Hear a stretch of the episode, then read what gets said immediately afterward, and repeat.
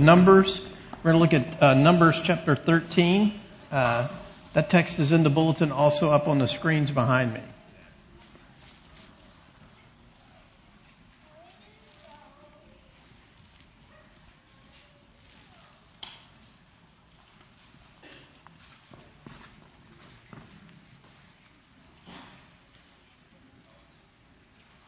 Um, so a couple of things to say about this text uh, before I read it. Um, one is uh, this: if you've uh, been to Sunday school or been around the church very much at all, you know that uh, this is a famous story uh, about God sending uh, some spies into the land, the promised land, before the people went in there, and they the people get scared and they decide they don't want to go in there.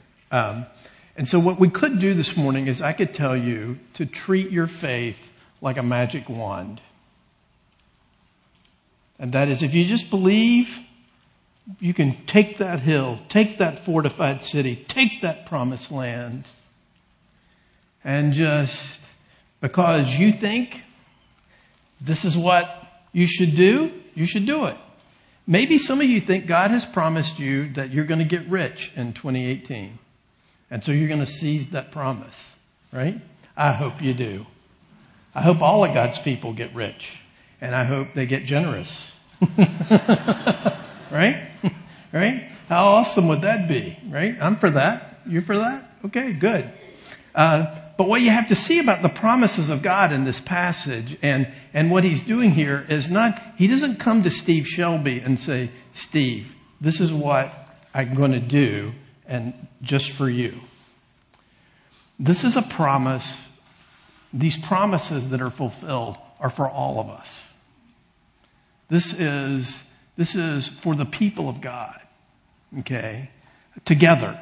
And what we'll see in this is that the people together, uh, play on one another's unbelief and make the situation really a mob as the spies come back and tell them what the land is like. And so what I want you to, what, what we're going to do today as we look at this, don't fall into the trap of thinking, if I just believe enough, I can wave my faith over this situation that I'm in and my desired outcome will happen. Okay?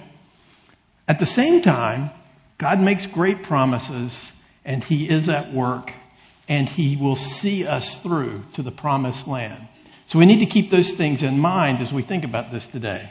The other thing is, so I'm going to, uh, the text that's in the bulletin, I'm going to read to you uh, the first uh, three verses of this chapter and then skip down to uh, chapter 17 because verses 4 uh, through 16 is a long list of names uh, that we'll just stipulate there were 12 spies from 12 tribes. Okay? And if, if you want to go back and study these names, you're welcome to do that. But uh, we're not going to take the time this morning um, uh, to, to, to read them. So Numbers chapter 13, verses 1 through 33. This is the Word of God. We should hear it and respond to it as such this morning.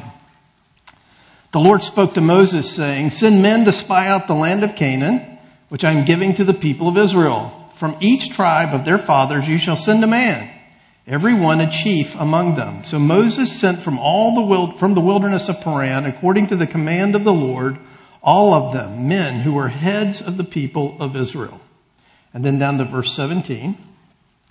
Moses sent them to spy out the land of Canaan and said to them, go up into the Negev and go up into the hill country and see what the land is and whether the people who dwell in it are strong or weak, whether they are few or many and whether the land that they dwell in is good or bad, and whether the cities that they dwell in are camps or strongholds, and whether the land is rich or poor, and whether there are trees in it or not. Be of good courage and bring some of the fruit of the land. Now the time was the season of the first ripe grapes.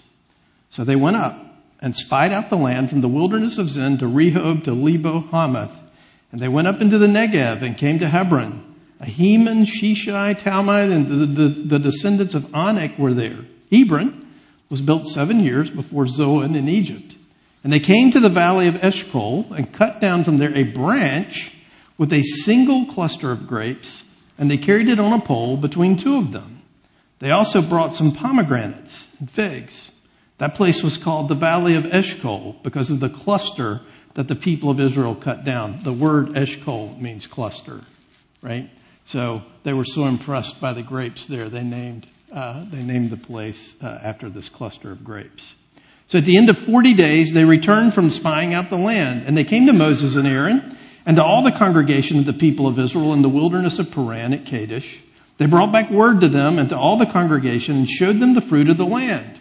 And they told him, we came to the land to which you sent us. It flows with milk and honey, and this is its fruit.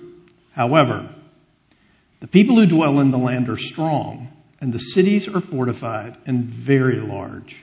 And besides, we saw the descendants of Anak there. The Amalekites dwell in the land of the Negev. The Hittites, the Jebusites, and the Amorites dwell in the hill country, and the Canaanites dwell by the sea and along the Jordan. But Caleb quieted the people before Moses and said, let us go up at once and occupy it, for we are well able to overcome it. Then the men who had gone up with him said, we are not able to go up against the people, for they are stronger than we are. And so they brought to the people of Israel a bad report of the land that they had spied out, saying, The land through which we have gone to spy it out is a land that devours its inhabitants, and all the people that we saw in it are of great height. And there we saw the Nephilim, the sons of Anak, who come from the Nephilim, and we seemed to ourselves like grasshoppers, and so we seemed to them. And so as, as we come at this text today, there's a couple of things to keep in mind. Uh, as I've already said, you know, the, the thing that you don't want to take from this text is, you know, there's difficult things in my life, and if I just believe uh, the right way or read the right scriptures or do that sort of thing, then suddenly my desired outcome is going to happen, right? And so we we want to be we want to be careful that uh, that that we don't do that with this text. On the other hand, what we have to see here is something uh, uh, that really matters, and, and, and, and it's something that is super important because there's a dispute here uh, among the spies, right? But the dispute is not about what the land is like. Everybody agrees. Giant grapes. Giant. Like big grapes. Giant pomegranates. Figs trees, water. It is indeed a land flowing with milk and honey. It's awesome. Nobody disputes that. No one disputes there are giants in the land. No one disputes there are walled cities in the land. In fact, archaeologists tell us that some of these cities had walls that were 20 to 30 feet high, 15 feet thick. They're not kidding. These things are real. Everybody agrees. No one disagrees with that. This is the status, right? What they do disagree about, though, is a matter of perspective. Let me put my notes up there, AJ. So here's the issue. There are some spies who have come to the conclusion that there is a God who has spoken and acted in time and in space and most powerfully for us and profoundly in Jesus Christ. So whatever else may be out there and whatever else they may be seeing, the one thing that Caleb knows, and as we'll see next week, Joshua knows is, well, all of that's true. They're walled cities. And those guys are really big, really big. Did I say they were big? They're big, and we're little. But, but, there's a God. And the God's on our side. And He has made promises to us, and He has told us that this place belongs to us. And so, that changes everything about the situation that they're facing. Now, one of the things that you have to see about this is, is, that when we read this story, and the way we tend to think about this is, that the sin of the people by not going into the land was that God made it easy. He did not. It was going to be hard. They're going to have to fight. They're going to have to strategize. They're gonna, they're gonna have to figure it out, right? So, so it's not just that, that, you know, God said these people are just gonna lay down and let you come in and do this. You're gonna have to fight. So, so God's not minimizing, and Caleb is not minimizing here the challenge that's before them, but what he's doing is he's looking at the challenge that is before him from the perspective that there is a God who has spoken and acted in time and in space most powerfully and profoundly in Jesus Christ. And that changes everything. Uh, last Sunday night, I was uh, sitting in a hospital room with my dad, and uh, he was in a bad way, really bad way. He was in a lot of pain, significant pain. So much so that he couldn't sit still, he couldn't lay uh, in his recliner, and he would get up and put his hands over on the hospital bed like that as the only way he could get relief. He's in a lot of pain. They come in and they take his blood pressure, and he tells them as they're coming in to take his blood pressure, you really shouldn't do this because it's going to be really high. And they take his blood pressure anyway, and it's like 210 over like 120. And he's like, see, I told you. And I'm like, dad, you know, that's not stroke territory. That's head explosion territory. you know, we, we got to do something about this. He's like, well, I told him. And, and the nurse is like, you know what? I'm not going to write this down because I don't think they'll believe me. Right? So he's in a bad way. I'm in a bad way. Their solution to his pain is to give him a Tylenol. Now, I don't believe in Tylenol. I know some of y'all probably believe in Tylenol. I don't believe in Tylenol. I just don't believe in it. It's, it's like many things in this world. Promises things, but ineffective in the end, right? So they give him a Tylenol. Well, this Tylenol is not getting anywhere near his problem. And they won't do anything else for him. Nobody knows. Well, I sure don't know. And I'm thinking, wow, we're going to be in this. We are in this. Something has to happen. So I'm at the end of my rope and I begin to think, wait, you know, there's Jesus. Hadn't thought of that. And he said he would be with us. Now, I'm not going to say, Jesus, prove to me that you're with us by making dad feel better like this. But I am going to say, are you going to help us? We need help. Nobody else is helping. I can't help. And what we're doing is not sustainable. So a nurse comes into the room and says, you're in pain, huh? Yep, I'm in pain. So she looks at some of the devices that are on him and like, oh, I know exactly what the problem is. Fiddle, fiddle, fiddle, boom. His pain goes away immediately. Feels better. Check his blood pressure, normal blood pressure. And two minutes later, he's asleep. Now, here's the thing. I, what I said, I lied to you earlier when I said, Jesus, would you help us? What I actually said was, what is wrong with you that you are not helping us? Where are you? This, you know, look, we got to have some help here and this is not going to fly. And then lo and behold, he sent a nurse and she fixed it. Now, this is not a magic formula, but it is an illustration to us of the reality of the way we approach the real issues in life. And that's this. Is the pain real? Yes. Are there people, issues, and things that want to be your undoing? Yes. Are, are, are there things that are so challenging that they are overwhelming? Yes. But at every stage of life, at every place where we go, what Caleb knows is this. Yes, there are giants in the land. Yes, there are walled cities and, and yes, they could crush us, but we have a God. And this God is for us.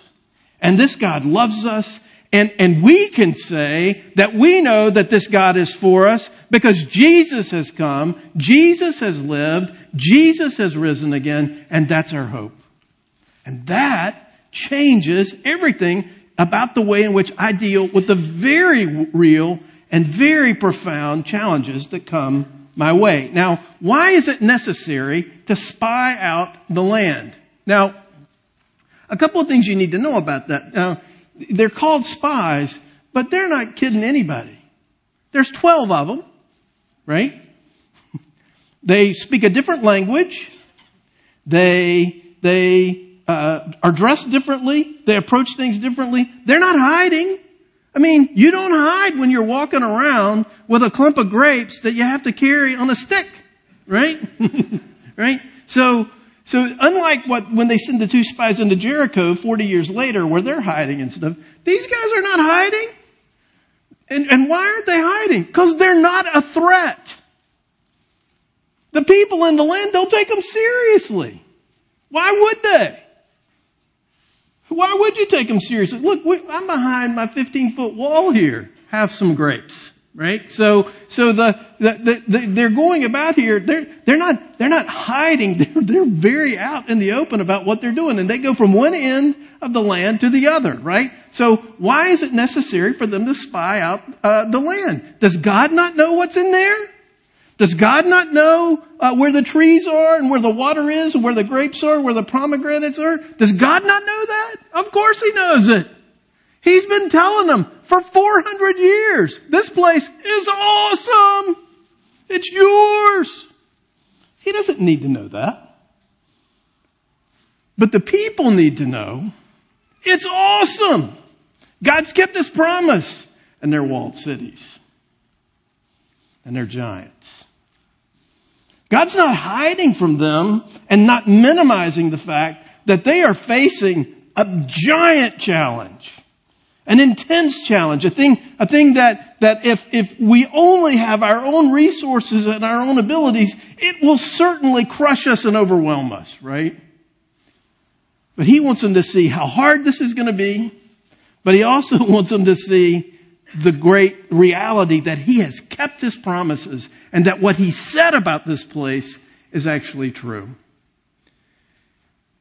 Next, where do the spies go? Well, they go all over the land, but one of the things that you notice here is, is that Hebron stands out in particular. And why is that? Well, Hebron, uh, you, you may not remember this, is the place where Abraham's buried where Sarah's buried. Right? It's where they took Jacob back and they buried him. That's where Isaac is buried. Right?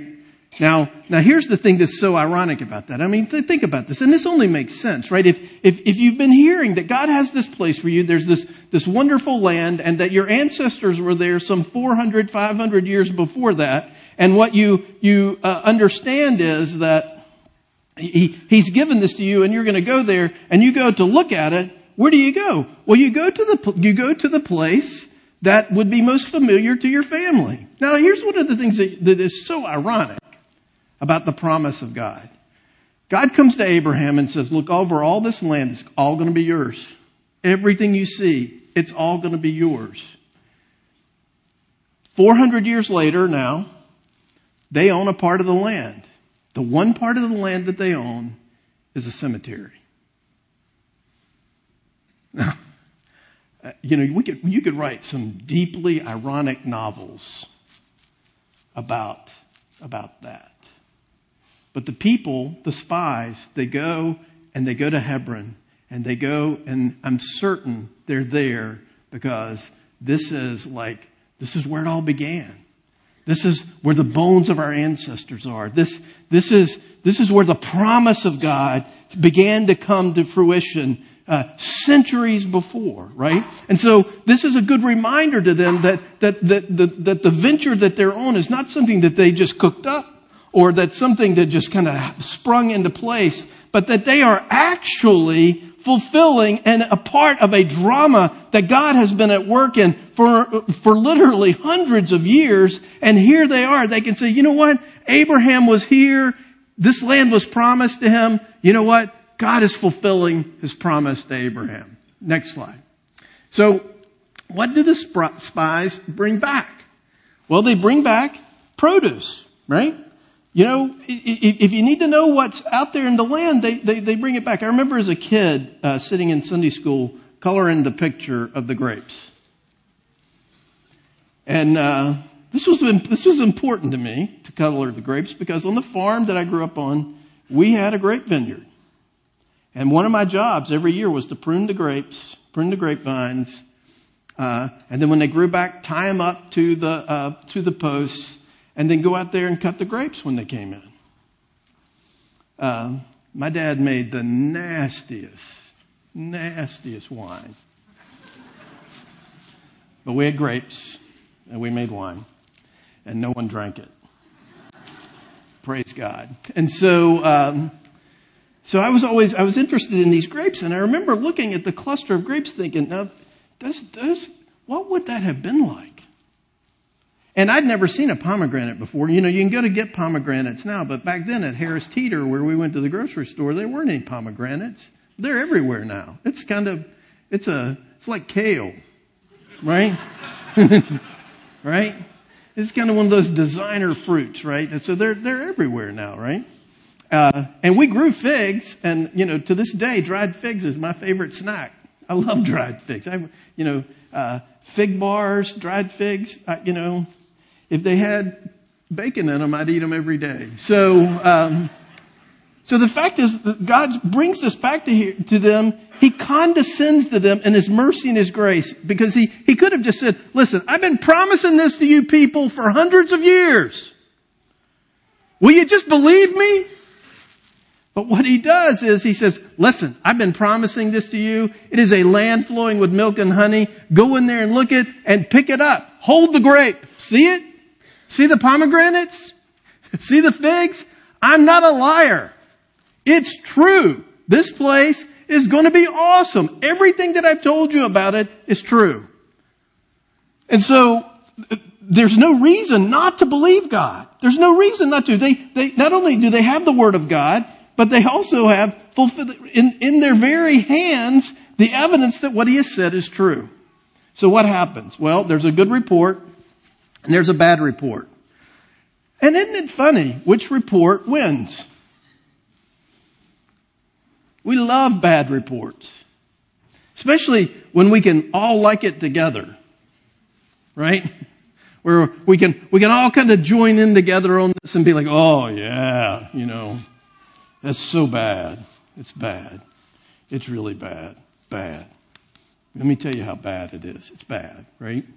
We can't do this. Now, now, one of the things that I've always thought about this is, well, if you're not going to do this, what are you going to do? Where, where are they going to go? What, what are they going to do? Live in tents for the rest of their lives? They can't go back to Egypt. Well, they, and they can't go forward. They're stuck. They're just stuck. Because as they look ahead of them and they think, yeah, that's really good over there. That's really awesome. But you know what? The challenges are too great. God's not hiding the challenges. He's telling them that they're challenges. But He's also giving them evidence that I promised you that the land was good. I promise you that I will give it to you. I promise you that, that, that it's yours. And so we have to come back again to this matter of perspective. Notice how the text begins. Send men to spy out the land of Canaan, which I am giving. God says it very clearly. Go spy out the land. I'm giving it to you. But look at what they say when they come back. They speak to Moses. They don't say we came to the land that God is giving to us. They say we went to the land, Moses, where you sent us. And there's big grapes there and giant, giant people. Right? So what we have here is this tension between our resources and our challenges. Now, you may think, well, now why did they choose to say they're giants there and we were like grasshoppers to them? Well, you know why? Why grasshoppers? Why not ants? Because in this culture, people eat grasshoppers. And so what they're saying is, it's not just that they're going to step on us, they're going to consume us, right? They're, they're going to, they're not just going to squash us, they're going to eat us if we go in there, right? And so, so which is the typical way we, we confront almost all of our problems, right? We look at a situation that God brings our way, and it is a hard problem, it is a challenging problem, it is one that is bigger than we are, and we look at that and we think, I don't have the resources to do this, so, you know what? I just don't, oh, I'm stuck. I'm stuck. Well, um, it's been a hard week for our family really hard. Um, and um, uh, one of the hardest ever, but also one of the sweetest ever. Uh, I got to spend a lot of time with my brother this week, and uh, we got to, to, we prayed a lot together. We ate dinner together. We uh, mocked each other like brothers do. Uh, made fun of each other. Uh, talked about basketball. You know, we did. It was just a great time. We got some devastating news yesterday, and uh, it was really hard. And he's furious, furious, lit up. Um, and I expected that. I've only known him for 58 years, and I know how he works. He knows how I work. And so I went up to him and I said, You need to calm down which, you know, when the little brother says that to the big brother, you, you can know, you, can expect how that's, that's going to work, right? You need to calm down. And I'm like, what is wrong with you? And he said, I am near the top of the food chain at one of the biggest companies in America. I am extremely successful. I make gobs of money. I have impact. I solve problems. I make things happen. Now this is why I'm telling you this because sounds like most of us. And I'm like, well, why are you so angry? Because I cannot have impact in this situation. And I said, well, you know, I know how you can have impact in this situation. I know how to solve this problem. You do? I said, yes. How, how can I solve this problem? You can be Jesus. If you're Jesus, you'll solve this problem. But since you're not, you're not going to solve it. It's bigger than us. We don't have the ability to solve this problem. We're never going to solve this problem. Praise God. Jesus has solved this problem. Yes, I do not have the resources. In and of myself, much of the walled cities and the giants who would eat me like a grasshopper are overwhelming. But I have a God who knows me, who loves me, who came and lived for me, died again, uh, died and rose again for me, and that is my hope. So how are we to think about this then? How are we to, to, to confront this when we come at the promises of God and how do we think about that? Well, uh, there's zillions of promises of God in the scriptures to the people of God, zillions of them, right? And so, uh, how how are we how are we to think about that? Well, let me let me just tell you uh, uh, how I think about this. Um, I am I do not like uh, trite little Christian books, which means that there aren't many Christian books that I like. Um, but there is one that I've had for years and years that sits in my desk, and it's called God's Little Book of Promises, which is the dumbest title ever. Uh, but it's just Bible verses about the promises of God that I'll pick up periodically and I just read those to be reminded of that there's a God and there's a Jesus and there's a cross and there's an empty tomb. Oh yeah, yeah, yeah, yeah. So what are some promises of God we need to think about today? Well, there are dozens of them, but there are three that I think, uh, uh, I hope and, and trust that are applicable to us today. The first one is this. God says if we confess our sins, He is faithful and just to forgive them.